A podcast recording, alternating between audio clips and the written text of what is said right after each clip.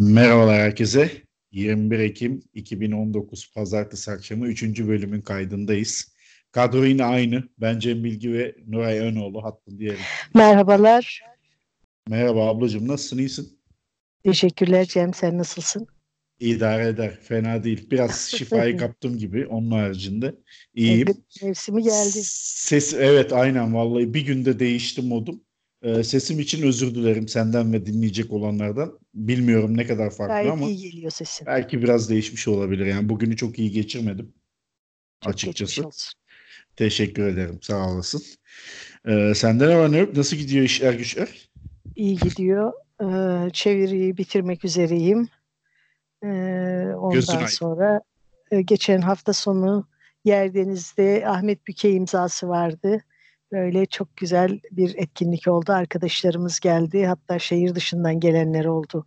Adana'dan e, öğretim elemanı iki arkadaş e, İzmir'delermiş. Onlar da Ahmet'in iyi okurlarıymış. E, Yerdeniz'de böyle bir etkinlik olduğunu duyunca e, atlayıp gelmişler. Onlarla tanıştık. Ahmet'in okurları geldi. Bizim Çinili masanın etrafında güzel bir muhabbet döndü. Hoştu yani. Evet Onun gördüm dışında Instagram'da. işte her şey aynı. Memleketin durumu aynı. Bizim durumumuz aynı. Memleketin izin verdiği ölçüde yaşayıp mutlu olmaya çalışıyoruz. Evet başka bir e, şansımız da yok zaten. Dünyada genel olarak zaten biraz e, konjonktür o yönde gidiyor. Dünyanın izin verdiği yönde desek aslında belki e, çok da yanlış bir şey söylemiş olmayız. Hani bizim memlekette belki çok ekstra şeyler de oluyor olabilir ama fazla da haksızlık etmemek lazım. Gerçekten dünyanın her yerinde her dünya, hafta de- dünya delirmiş gibi, dünya Evet. çılgınların eline geçmiş gibi görünüyor. O, ba- o Evet. ayrı. Ee, ama şey yani ben e, 50 yıllık, 50 yıllık değil 57 yıllık ömrümde işte 7 yaşımdan beri hatırla, hatırlıyorsam 50 yıl doğru olur. Ee, yani bir gün yüzü görmedim bu memlekette. Bütün insan kendi çabamın ürünü. Memleket bize bir gün yüzü göstermedi yani. Hep bundan daha kötüsü olmaz dedik. Hep daha kötüsü oldu filan. Ee, Evet, bu da olmaz dediğimiz şeylerin olduğu oldu. Doğru, haklısın. Onlara bir şey demiyorum şu an ama yine de biz iyimserliğimizi, polyanlacılığımızı muhafaza edelim. Elbette. Elbette. İkinci bölüme de bir gönderme yapmış olayım böylece. evet. Evet. Şimdi bugün e, yine konuşmak istediğimiz konular var. Hafif hafif onlara gireriz. Bugün senin masal anlatıcılığı yönünden biraz bahsetmek istiyorum açıkçası. Sana bu konuda sorularım var. Sen de anlatmak istersen. Biraz da hikayenin gücüyle ilgili e, güzel paylaşımların vardı senin. Onları dinlemek isterim. Vaktimiz kalırsa anlatmak istediğin hikayeler olabilir. Tabii ki programın sonunda bir de kitap tanıtımımız olacak zaten. O artık klasiğimiz olacak Evet, hiç inşallah. şüphesiz. Ee, yavaş ya- yavaş. Hikaye anlatıcılığı şey yani bö- böyle biraz tesadüfen benim em, kucağıma düştü gibi oldu öyle söyleyeyim. Ee, Ee, onu sana gelmeden evvel şunu sorayım öncelikle. Bu nasıl bir disiplin? Yani dünyada bunun karşılığı nedir? Yani Storytelling, açıkçası ben senden evvel storytelling, storyteller bütün dünyada karşılığı olan ve e, çok değişik kültürlerde e, anla, var olan bir şey. Öyle Hı. söyleyeyim. E, aslında en kadim sanat. Yani e, e, dünyanın en kadim sanatı fahişeliktir derler. Bu belki doğru değil. Belki de dünyanın en kadim sanatı e, hikaye anlatıcılığı. Çünkü hikaye anlatıcılığı bilim insanlarına bakılırsa e, diyorlar ki galiba ateşi bulduğumuz andan itibaren, ateşi kullanmaya başladığımız andan itibaren e, ateşin etrafında akşamları toplandık ve birbirimize hikayeler anlattık. Hikayenin gücü em, muhteşem. Bilhassa son e, zamanlarda, son yıllarda iş hayatında bu, bunu nasıl kullanabileceğinize dair, e, nasıl işlevsel olduğuna dair kitaplar yazılıyor, workshoplar yapılıyor, eğitimler veriliyor ve e, şey tabii yani benim en az sevdiğim kısmı o. Çünkü orada hikayenin e, gücünü e, manipüle etmekten bir bir bakıma, hikayenin gücünü kullanarak insanları manipüle etmekten, e, ve e, yapmak istediğimiz şeyi başarmak ya da insanları onun e, muhtelif yönlerine satın almaktan tut marka bağımlılığına kadar e, insanları e, etkileme gücünü kullanmaya dönük olarak hikaye orada var. Ama aslında en az olması gereken yer orası gibi geliyor bana. İki konuyu da açıp sana pası atabilir miyim bu konuda? Tabii. Ee, iki başlıkta daha doğrusu. Yani en azından beni etkileyen kısmını söyleyeyim. Ee, bence şöyle bir faydası var. Birincisi e, kurgu olmayan gerçek hikayeleri insanlar birbirine aktarınca deneyimlerini paylaşmış oluyor. Yani bu zaten parayla satın alamayacak bir şey hayatta Hiç deneyim. Bu çok bu çok değerli. İkincisi kurgu bile olsa hikaye. Bu da insanın hayal gücünü genişletiyor. Ben e, geçen bölümde de demiştim. İnsanın hayal kurması bence çok önemli bir şey hayatta. O sebepten bence iki açıdan da kurgu ya da değil çok değerli hikaye konusu. Şimdi sana pas atayım ben yine. Yeniden geriye dönersek kadim bir sanat ve e, çok eski çağlardan beri insanlar hikaye anlatmışlar. Senin de söylediğin gibi bir tanesi hikayenin e, deneyim paylaşmak amaç. E, mesela bir hayal kuralım işte avcı toplayıcı bir küçük topluluk. Avcı toplayıcı toplulukların e, 80 ila 100 kişi civarında e, olduğunu yazıyor çeşitli kaynaklar. Küçük gruplar halinde e, dolaşıyor avcı toplayıcı kabileler. E, işte o, o onun içinde çocuk var, e, işte e, ergen var, yaşlı var herhalde. E, ama e, akşam oldu, herkes işini gücünü toparladı ve ateşin çevresinde toplandılar. Ateşin çevresinde birbirlerine hikaye anlatırken aslında ne anlatıyor olabilirler? Muhtemelen o gün ne yaşadıklarını anlatıyorlar. Avı nerede bulduklarını ya da en güzel yemişlerin ormanın neresinde olduğunu ya da başlarına gelen bir açmazdan, bir sıkıntıdan nasıl kurtulduklarını ya da birine nasıl yardım ettiklerini ve onun nasıl de reaksiyon gösterdiği bir sürü şey olabilir. Senaryo sonsuz. Evet. Ama şunu ıı, varsayabiliriz hikayeleri anlattıkça o hikayelerin konusu olan şey her neyse daha iyi avlanma yöntemi mi, daha güzel yemişler bulmak mı, insanın empati duygusuna, bir yardımlaşmasına dair bir ders çıkarılacak bir hikaye mi, her neyse onu herkesle paylaşmış ve bir bilgi aktarmış, iki deneyim paylaşmış oluyorlar böyle o eskiden çıkıp günümüze gelirsek günümüzde yapılan araştırmalarda şöyle sonuçlar gösteriyor. Bir hikayeyi hep birlikte oturup dinlediğimizde e, bayağı böyle fiziksel e, reaksiyonlar veriyoruz. Hikayeler çeşitli hormonlar salgılamamıza neden oluyor. Bu hikaye ille de masal hikaye olmak zorunda değil. Örneğin bir film izlerken de bir hikaye izliyoruz aslında ya da bir kitap okurken de ama hep birlikte e, hikaye dinlemenin e, bir e, sözlü e, ve fiziksel olarak yan yana durarak e, yapılan paylaşımın e, insanlarda acayip bir yakınlık, bir e, empati e, duygusu yarattığı ortaya çıkıyor. Dolayısıyla e, insanlık tarihi boyunca her zaman hikaye anlatıcılığı olmuş. Galiba ilk bölümde seninle konuşmuştuk değil mi Cem? Ya benim ben de bayağı masal büyü, dinleyerek büyüdüm. Ee, e, evet, evet. Çocukluğumda e, özellikle annem ve annemin babası olan dedem, o ikisi de çok iyi masal anlatıcısıydı. Ve kış geceleri biz onların dizinin dibine e, sıralanır e, çocuklar e, yalvarırdık masal anlatsınlar diye. Çok korkunç masallar da olurdu mesela. İşte şimdi çocuklara korkunç masallar anlatmayın falan diyorlar. Yalvarırdık evet. onları anlatsınlar diye. e, ve onların öyle kötü bir etkisi de olmadı üzerimde diye düşünüyorum. E, evet. Fakat tabii böyle masal canlılarını, masal yaratıklarını hayal ediyorsun. İnsanın hayal gücünü hakikaten geliştiren bir şey.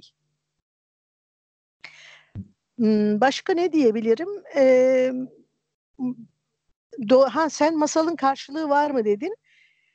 Tabii geleneksel olarak böyle bütün bunlar var ama muhtemelen sinemanın ve daha çok televizyonun e, gelişmesiyle, yaygınlaşmasıyla biraz sekteye uğramış e, bunların olduğu toplumlarda Anladım. diyelim. E artık modern toplumlarda hep öyle. Dünyanın evet. Belki de evet. büyük çoğunluğu, en azından bizim gördüğümüz büyük çoğunluğu öyle. Şimdi bazı toplumlar var çok başka hayatlar yaşıyorlar. Onları belki katamayız bunun içine ama hani sadece böyle Amazon'da yaşayan kabileleri ya da Afrika'daki kabileleri kastetmiyorum. Orta Asya'da da gerçekten böyle hala çok eski düzene dayalı hayatlar yaşayan Dünyanın ee, her yerinde. Evet, dünyanın daha her coğrafyasında var. Teknolojiye daha az e, bağımlı biçimde yaşayan e, insanlar var şüphesiz.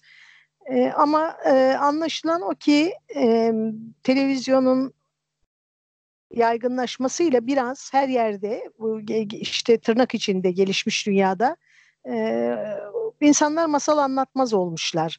Fakat e, ya da daha az anlatır olmuşlar. Fakat hızla bunun bir e, şey olduğu, e, yanılgı olduğu, iyi bir şey olmadığı ortaya çıkmış ve masal anlatıcılığı diye bir e, yeniden disiplin diyelim bir meslek Oluşmuş. ortaya çıkmış. Yani e, ben böyle tabii ben bu işi akademik olarak e, çok detaylı araştıran bilen biri değilim. Masal okuyan anlatan biriyim sadece. Ama e, tabii ki e, bir, bir takım e, masal hakkında yapılmış araştırmalar, masalın e, arka planına, tarihine dair şeyler de okuyorum. Ama bir bilgilerim e, eksikli, yer yer hatalı bile olabilir ama mutlaka eksiklidir. E, ama anlayabildiğim kadarıyla, okuduklarımdan e, çıkarsıladığım kadarıyla e, Batı dünyasında böyle bir e, 20-30 yıl öncesinden başlayan e, daha sistemli ve daha yaygın bir hikaye anlatıcılığı işi var. Anladım. Bizde e, bir o işte televizyon vesaireyle yani bizim benim çocukluğumda ev içlerinde anlatılan masal bir kesintiye uğradı gerçekten.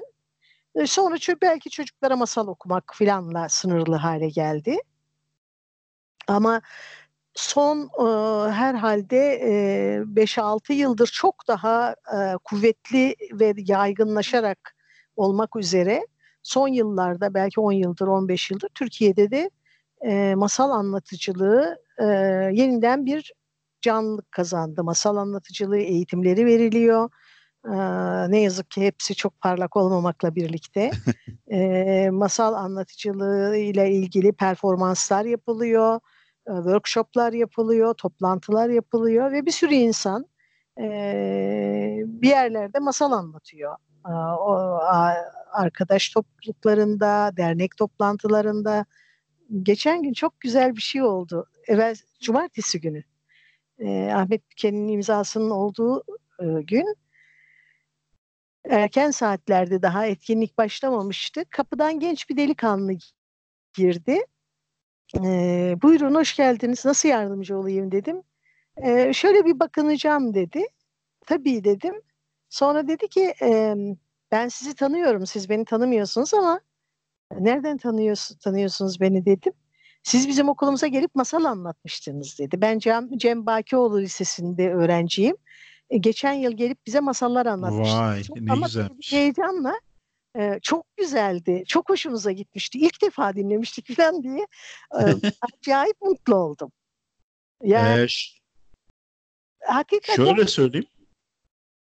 Evet dinliyorum. Böldüm galiba seni ama şu ben sen nasıl bulaştın bu işe diyecektim aslında. Biraz senin başlangıç hikayenden yola çıkarak devam etmek istemiştim. Yani diyeceğim şey şu, um, hikayeyi o mesela o lisede benim e, bir e, arkadaşım öğretmen e, Gültekin e, gelip bizim okulda çocuklara masal anlatır mısın deyince ben tabii ki heyecanla ka- kabul ettim. Okullara gitmekten çok e, ayrı, ayrı bir sevinç duyuyorum, ayrı bir keyif alıyorum. E, ama bir taraftan da e, doğrusu ya benim çocuğum yok ve ergen e, çocuklar beni biraz korkutuyor. Sağ çünkü çok belli olmuyor. Biraz da e, nasıl karşılayacaklar, e, nasıl e, reaksiyon alacağım diye birazcık da e, merakla ve hafif bir tedirginlikle gittiğimi söyleyeyim. E, gittim, a, nefis zaman geçirdik. Çocukların çoğu başlangıçta sordum masal dinlemiş olanlar e, var mı daha evvel diye. Yani e, hiç masal dinlememiş olanlar vardı. Fakat büyük bir dikkatle dinlediler. Sonunda bana bir takım sorular sordular. Sohbet ettik filan. Ve bu delikanlının da böyle çıkıp gelmesi ve heyecanla çok güzeldi dinlemiştik filan demesi beni acayip mutlu etti. Güzel ee, baş, olmuş hakikaten. gelince başlama hikayesi şöyle Cem. Benim bir arkadaşım var e, Asuman Memen. O da masal anlatıcısı. E, Asuman e, eğitimli bir masal anlatıcısı öyle söyleyebilirim. E, Ege Üniversitesi'nde bir yaz okulu o, yapılmış e, zannediyorum 8 haftalık, 2 aylık bir e, masal anlatıcılığı eğitimi verilmiş ve or- oraya katılmış. Ondan sonra da sürdürmüş kendini geliştirmeyi. Ben öyle bir eğitim almadım. Ben alaylı, benim işler hep alaylı mesleğimi bıraktıktan sonra. Ama e, şöyle bir şey var. Sende o hitabet ve o diksiyon kabiliyeti var. Olmuş yani bence. Tanıyorum şey, diye demiyorum. Tabii Dinletiyorsun yani hem... da kendini. Şimdi ne kadar bir insan bu, bu işin eğitimini alırsa alsın eğer bence ses tonu, diksiyonu, kabiliyeti kısıtlıysa bir yere kadar eğitilebilir sonuçta. Biraz da doğuştan gelen bir şey var yani. E, o yüzden alaylı olmak çok da şey bir şey kötü bir şey değil. Yok ben Öyle kötü bir şey anlamında söylemiyorum. bir fark olarak söylüyorum. Anlıyorum anlıyorum. E, eğitimin e, tabii e, pek çok o, yetenek e, belli bir yetenek e, olması kaydıyla belli niteliklerin tabii ki olması kaydıyla e, eğitim e, çok şeyi değiştiriyor. Ben ona yürekte Muhak- inanıyorum. Muhakkak Eğitimin tabii tabii. Dönüştürücü, değiştirici gücü muhteşem. E, ama işte ben böyle e, jeoloji eğitimi gördüm, paleontoloji eğitimi gördüm ama emekli olduktan sonra işte alaylı bir çevirmen oldum. Şimdi alaylı bir masal anlatıcısıyım. Fakat tabii aslında biraz şey demek gerekir burada. E, bunu belki birazcık da genç arkadaşlara e, bir hayat dersi olarak da söyleye, söyleyeyim isterim. Akademide geçirdiğim zaman yüksek lisans doktora yapmış olmak, işte bunların tezlerini yazmış olmak, üniversitede ders vermiş olmak, kalan ömrümde yaptığım her şeyde bana bir sürü fayda sağladı. Bir tanesi yöntem biliyorum. Çünkü e, bir bir disiplini öğrenirken yöntemle çalışmayı öğreniyorsun. Şimdi ben masal anlatıcılığına başladım ama e, bildiğim yöntemi buraya da uyguladım. Çünkü nedir? Bir, bir iş yapacak, yemek yapacaksınız. Hı hı. Ne yaparsanız yapın. Yemek yapacaksınız. E, önce bir yöntemle yaklaşmak gerekiyor. Nedir? Yemek kitapları bulacaksınız, yemek kitapları okuyacaksınız, malzeme bilgisi edineceksiniz Ondan sonra deneye yanıla, deneye yanıla devam edeceksiniz. Evet. Ben kendinizce, mas- kendinizce bir sistem geliştireceksiniz aslında evet. zaman içinde.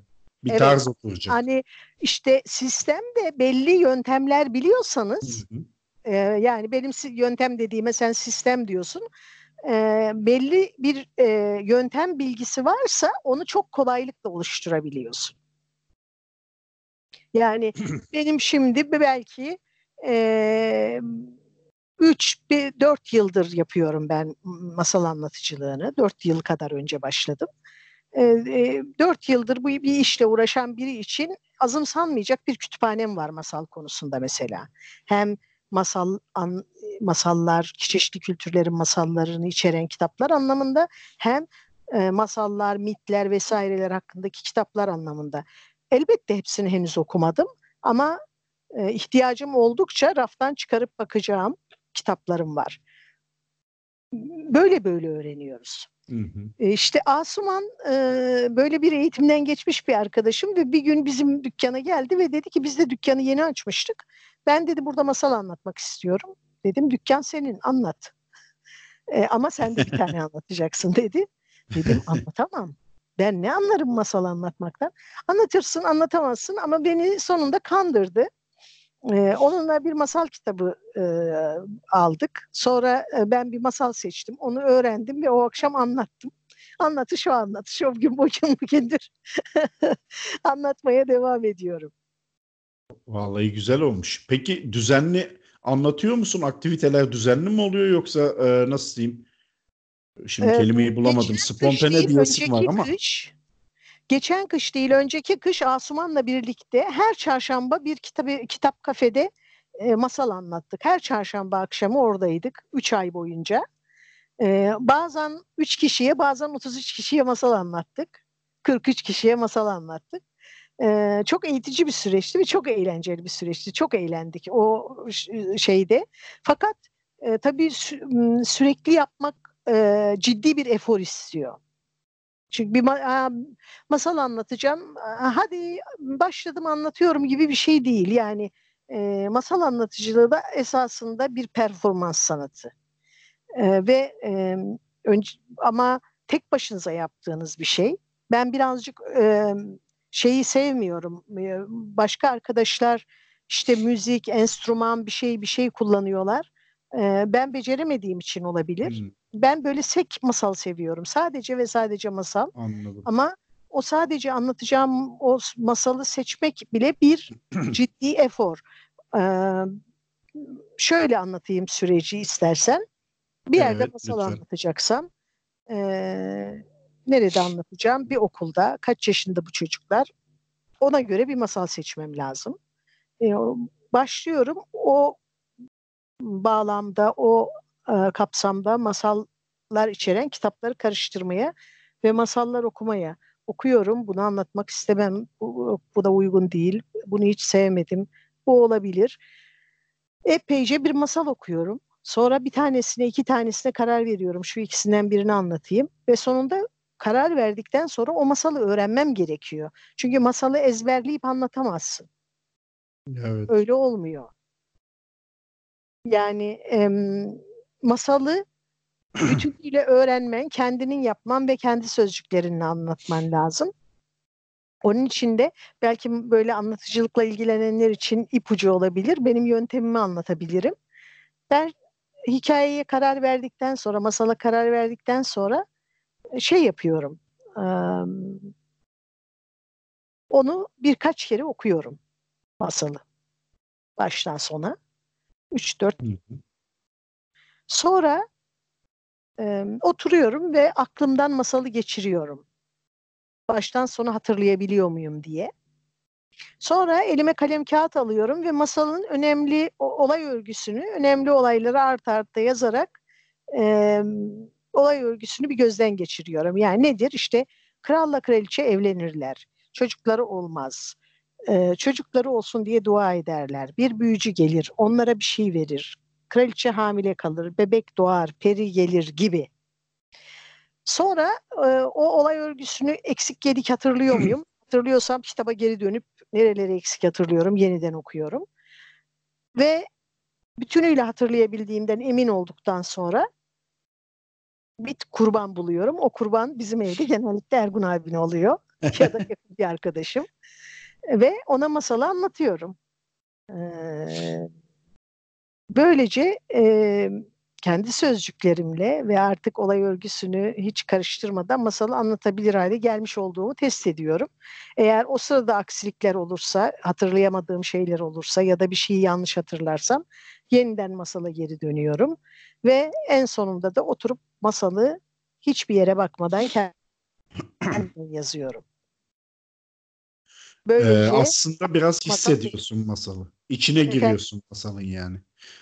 Bir bakıma öyle tabii ki. Hissederek anlatmak da başka bir şey.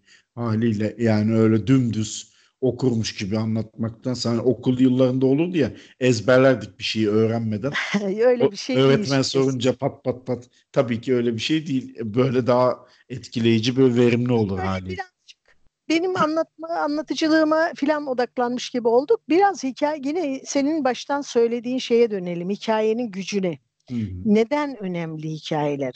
Hikayeler aslında şunun için önemli.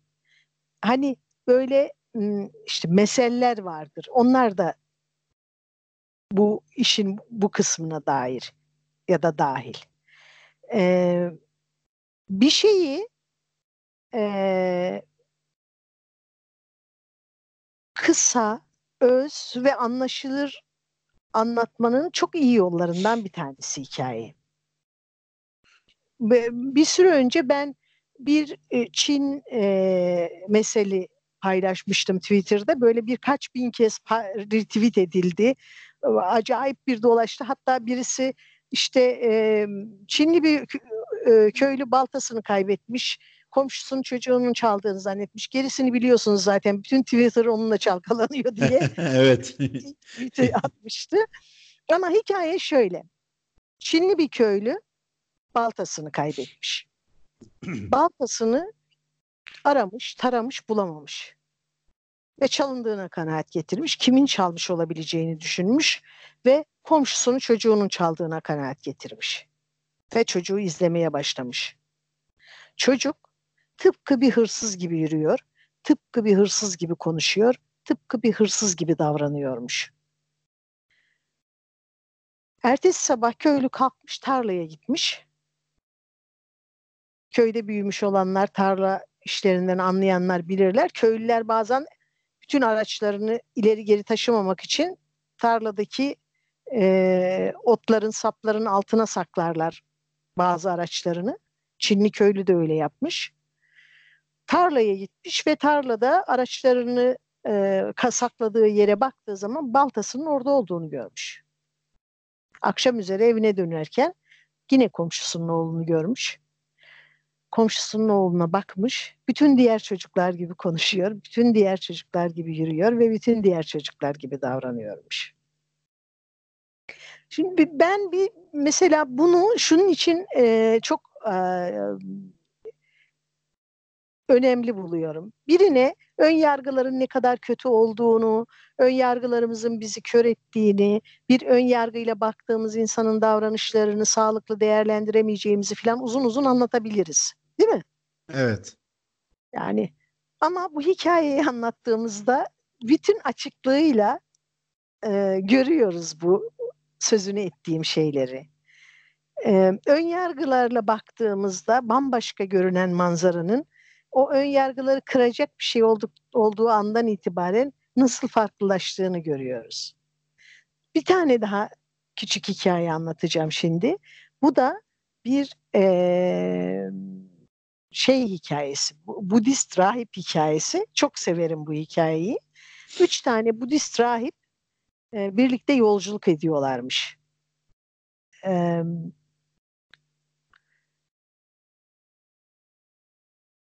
ait oldukları e, tarikatın e, öğretileri gereği hiçbir şekilde kadınlarla konuşmamaları, onlara dokunmamaları ve onlarla temas etmemeleri gerekiyormuş. E, uzun bir e, yol kat etmeleri gerekiyormuş ve e, birkaç gün süren bir yol. E, bu yolun bir yerinde bir nehrin kıyısında e, mola vermişler.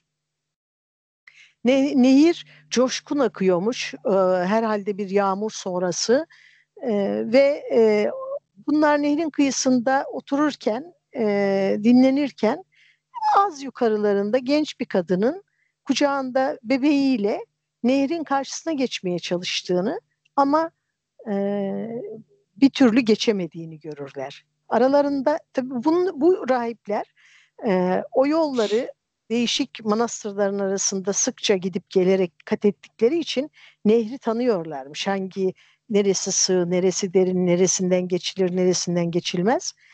Ee, üç rahip kadını görmüşler. Ee, kadının e, karşıya geçme e, girişimlerini ve başarısızlığını bir süre izledikten sonra aralarından en yaşlı olan rahip kalkmış e, ve gitmiş. Kadını çocuğuyla birlikte kucaklamış o nehrin bildiği sığlıklarından karşıya geçirmiş, bırakmış, geri dönmüş ve arkadaşlarının yanına oturmuş. Hiç konuşmamışlar. Yollarına devam etmişler. Akşam geç saatlerde varma, varmak üzere yola çıktıkları manastıra varmışlar ve manastırın kapısından girmişler. en genç rahip artık daha fazla dayanamamış. Demiş ki üstadım ben artık daha dayanamayacağım. Yani bu kapıdan girmeden ve buradaki insanlara karışmadan size sormak istiyorum. Siz o kadına nasıl dokundunuz? Kadını taşıdınız. Nasıl yapabilirsiniz böyle bir şey? Yaşlı rahip demiş, hayır. ben kadını taşımadım. Ben kadını nehrin bir kıyısından aldım, götürdüm, öbür kıyısına bıraktım, geldim.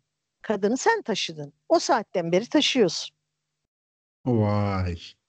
Çok bilgece şimdi, bir cevap. Evet. Şimdi hikaye böyle bir böyle güçlü bir şey. Ee, anlatmak istediğimiz şeyi e, bize e, çok iyi bir şekilde anlatıyor. Bize ya da başkalarına. E, ve dolayısıyla da e, dinlemeye başlayınca insanlar e, yeniden yeniden dinlemek istiyor. Belki e, bir de bu modern hayatta birbirimizden daha e, kopuk, daha bireysel, daha e, az insani temasın olduğu hayatlar e, öyle bir şeyin ihtiyacını doğuyor. Evet, buna bir ihtiyaç doğurdu Olabilir. ve bu hayatın içinden böyle bir şeye gelince, e, böyle bir şeyle karşılaşınca o, o çok cazip geliyor insanlara. Muhakkak. Ben, Buradan senin yaşadığın hikayeye de pas atabilirim aslında. O anlatmanı istedim. Çünkü gerçekten şu son anlattığım bir iki cümleyi kapsayan bir şey bence. Çoğu kişinin yapmayacağı bir şeyi yapmışsın. O sebepten diyorum. Yani modern hayatta aslında, o, o anlattığın hikayenin belki de çok fazla yeri yok. E, aslında şöyle bir e, hikaye birinin hikayesini bildiğiniz zaman ona başka bir gözle bakıyorsunuz ön yargılardan arınıyoruz. İşte o gene ön yargı mevzusuna. Hem ön yargılardan arınıyoruz hem de fiziksel olarak, zihinsel olarak arada bir bağ kuruluyor. Artık hikayesini biliyorsun. O hikaye sana onun nasıl biri olduğu hakkında şeyler söylüyor. Sana anlatmıştım. Burada da anlatayım. Ee, evet lütfen. Antalya'ya gitmiştim. Annemle babamı ziyaret etmek için. Herhalde bir 15 yıl falan öncedir. Antalya'dan dönüyorum. Otobüse bindim. Bir gece otobüsüydü. İşte gece böyle bir, e, bir buçuk gibi İzmir'de olacak bir otobüs. Ben e, uzun yollarda da toplu taşımada da genellikle kitap okurum. Nitekim o zaman da kitabımı çıkarttım, kitap okuyorum ama e, önümdeki koltukta bir çift var. Durmadan konuşuyorlar. Yani kitaba e, dikkatimi veremiyorum kitaba dikkatimi veremeyince dikkatimi onlara verdim. ee, Azerice konuşuyorlardı. Ben Erzincan'da büyüdüğüm için Erzincan'ın e, tabii şeyine, aksanına, diyalektine ve e, sözcük hazinesine gayet aşinayım ve e, hakimim. Erzincan Türkçesi de Azeri Türkçesine çok yakın ortak sözcükler çok. Yani Azerilerin konuşmasını e, böyle yüzde 60, 70, 80 e, yerine göre anlayabilirim. E, Azerice konuşuyorlar. E, Azerbaycanlı olduklarını düşündüm e, ilkin.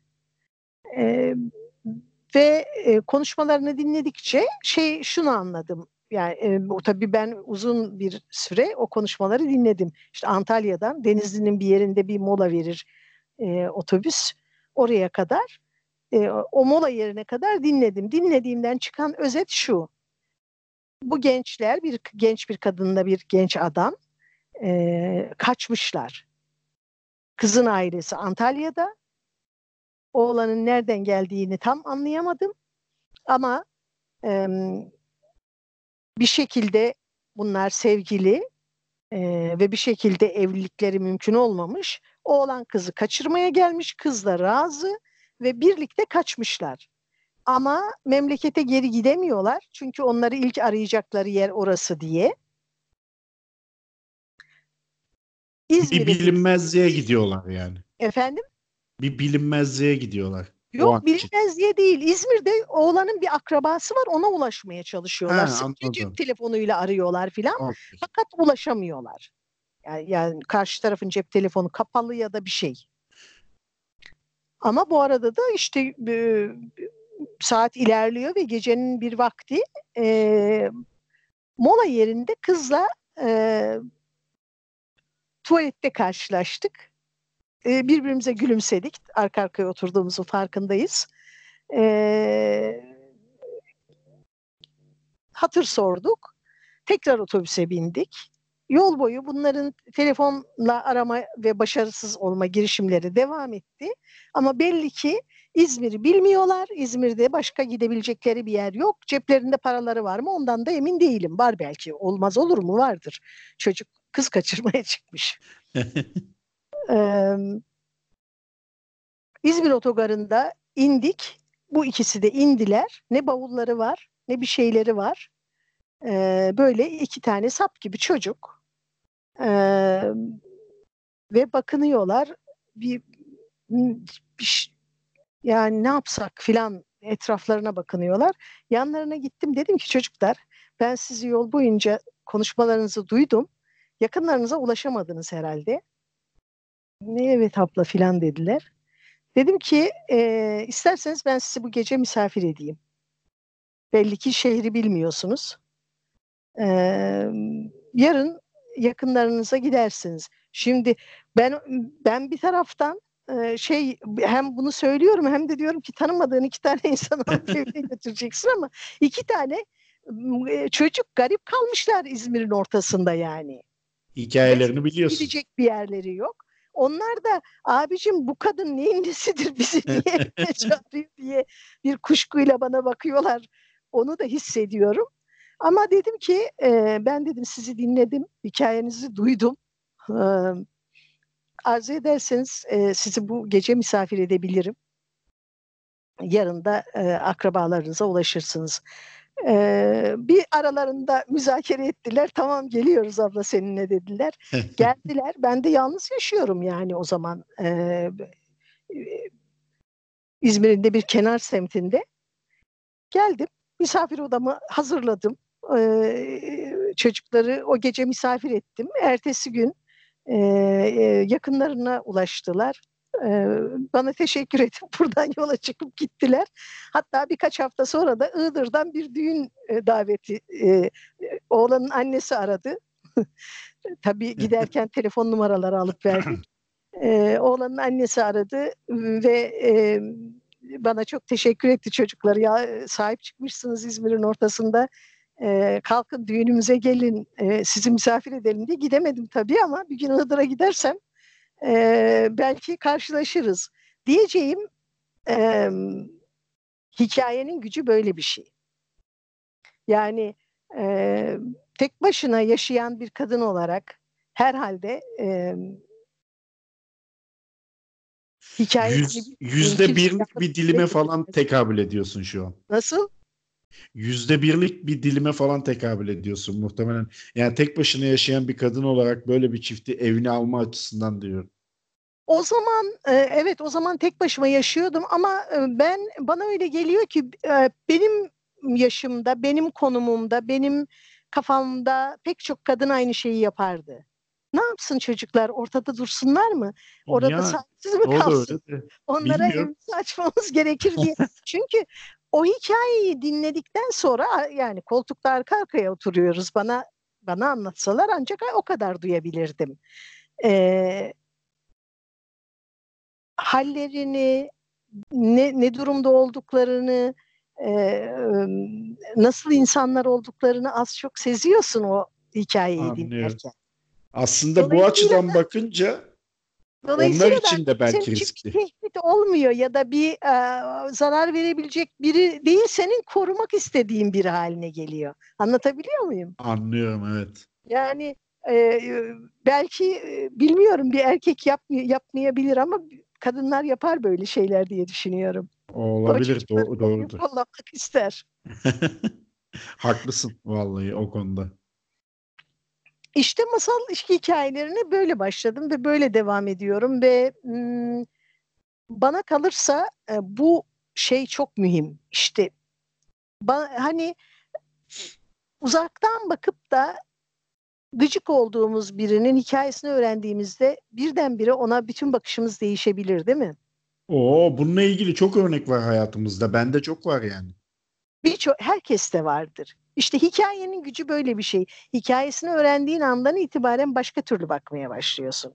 Onun için hikayelerimizi anlatmak, hikayelerimizi paylaşmak, birbirimize o insan, kırılgan, e, hassas, incinebilir yerlerimizi göstermek çok mühim. Evet, o da cesaret ister yani, kolay değil.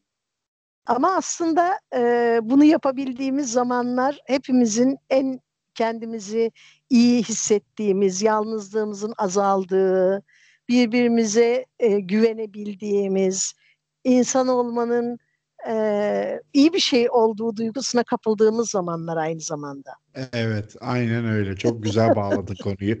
Gerçekten bu senin Twitter'da paylaştığın dünya aslında güzel bir yer fotoğrafları gözümün önüne geldi. Sen bunu anlat.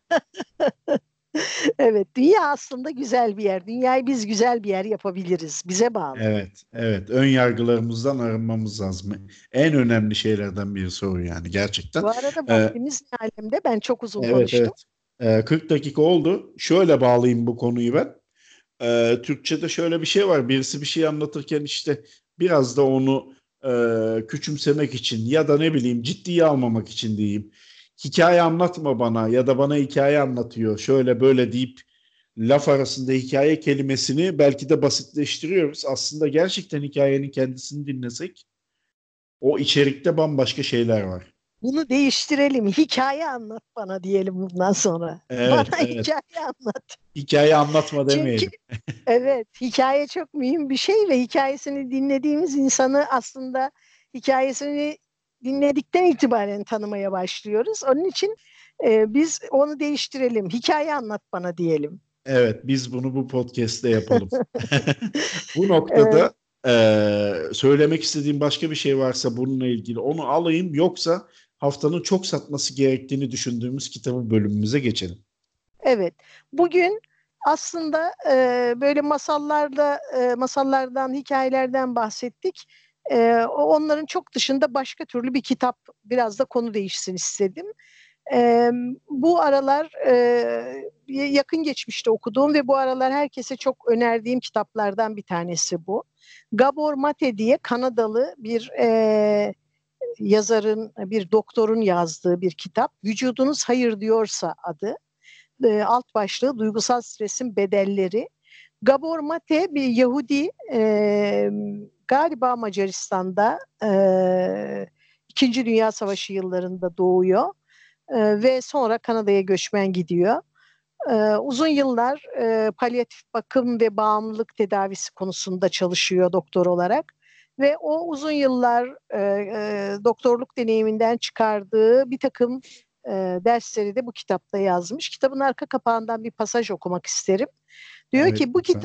stresin özellikle de çocukluk yıllarımızdan gelen ve özbenliğimizin bir parçası zannedilebilecek kadar derin ve ustaca yerleştirilmiş şartlanmalar sonucunda bilinçsizce yarattığımız gizli streslerin sağlığımız üzerindeki etkilerini çarpıcı biçimde gözler önüne seriyor. Peki stres hastalığa nasıl dönüşür? Duygusal stresin bedelleri nelerdir? Duygularımızı bastırmak bize neler kaybettirir? İçimizdeki bastırma dinamikleri nasıl çalışır? İnsanların yaşamlarını şartlandırmaları, şartlandırma biçimleri hastalıklarına nasıl katkı sağlar? Son derece ilginç bir kitap. Ee, kitapla ilgili bir, bir şey daha söyleyeyim. Ee, kitabın bir yerinde Mate diyor ki benim bu kitapta yazdığım şeyleri genç bir e, yeni mezun doktorken bana söyleselerdi Onlara derdim ki saçmalamayın bunların hiçbir bilimselliği yok. Ee, araştırmalar başka şey söylüyor filan.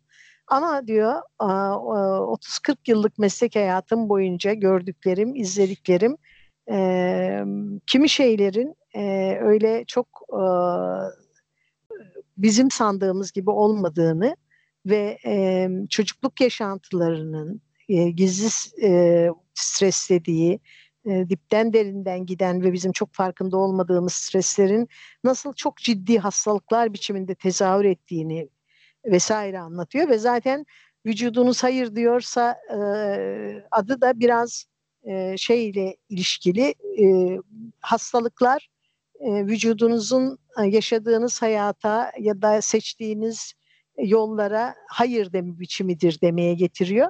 Bence herkesin hmm. okumasında çok yarar olan bir kitap. Çok satması gereken kitaplardan bir tanesi. İletişim yayınlarında e, yayınlarınca basılmış. E, tabii bir çevirmen olarak ben e, burada kitabın çevirmenine de güzel çeviri, gayet güzel bir çeviri. Defne Orhun'un Türkçe'ye çevirdiği bir kitap. E, herkese okumasını e, sa, e, salık veriyorum. E, çok yararlı bir kitap e, hakikaten. Üzerinde insanı uzun uzun düşünmeye sevk eden bir kitap. E, anlattığı meselelerin.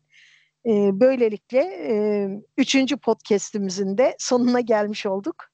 Evet. Ee, Kapatmadan yalnız kitapla ilgili bir şey sormak istiyorum. Tabii. Kişisel gelişim türüne almayız değil mi bu kitabı? Hayır, kişisel gelişim Almayalım. kitabı almayalım diye söylüyorum açıkçası. Manipüle etmek istemiyorum ama ee, onu e, onu ayrı bir e, onu ayrı bir e, podcast'te bilhassa konuşmak isterim Cem. Ama kişisel gelişim kitapları harikulade şeylerdir.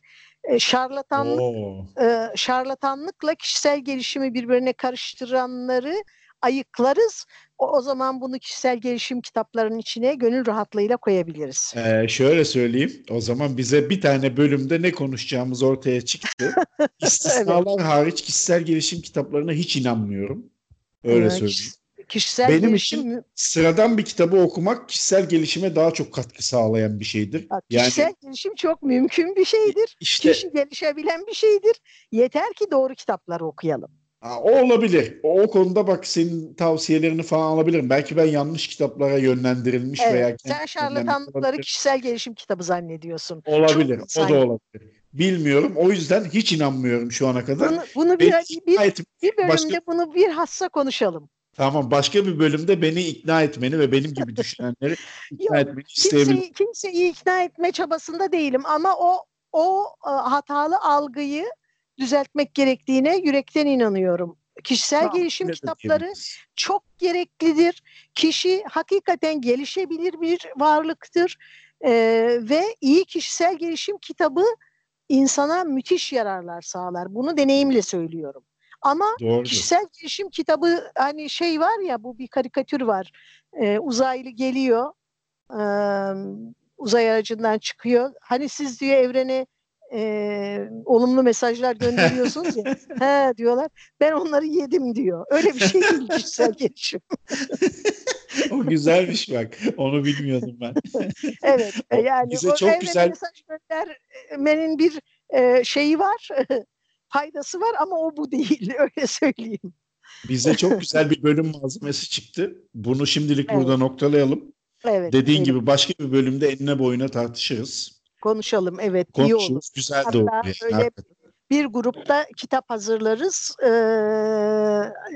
dinleyen arkadaşlarımıza e, iyi kişisel gelişim mümkündür derken neyi kastettiğimizi de örnekleriyle e, konuşmuş oluruz. Evet güzel. Şimdi olur. Burada kapatalım bence. Çok evet, uzattık. Aynen. İnsanları sıkmayalım. Ee, yeni bölümde görüşmek üzere. Dinlediğiniz için teşekkürler. Hoşçakalın. Bir sonraki bölümde görüşmek üzere. Hoşçakalın. Kendinize iyi bakın. Evet, kendinize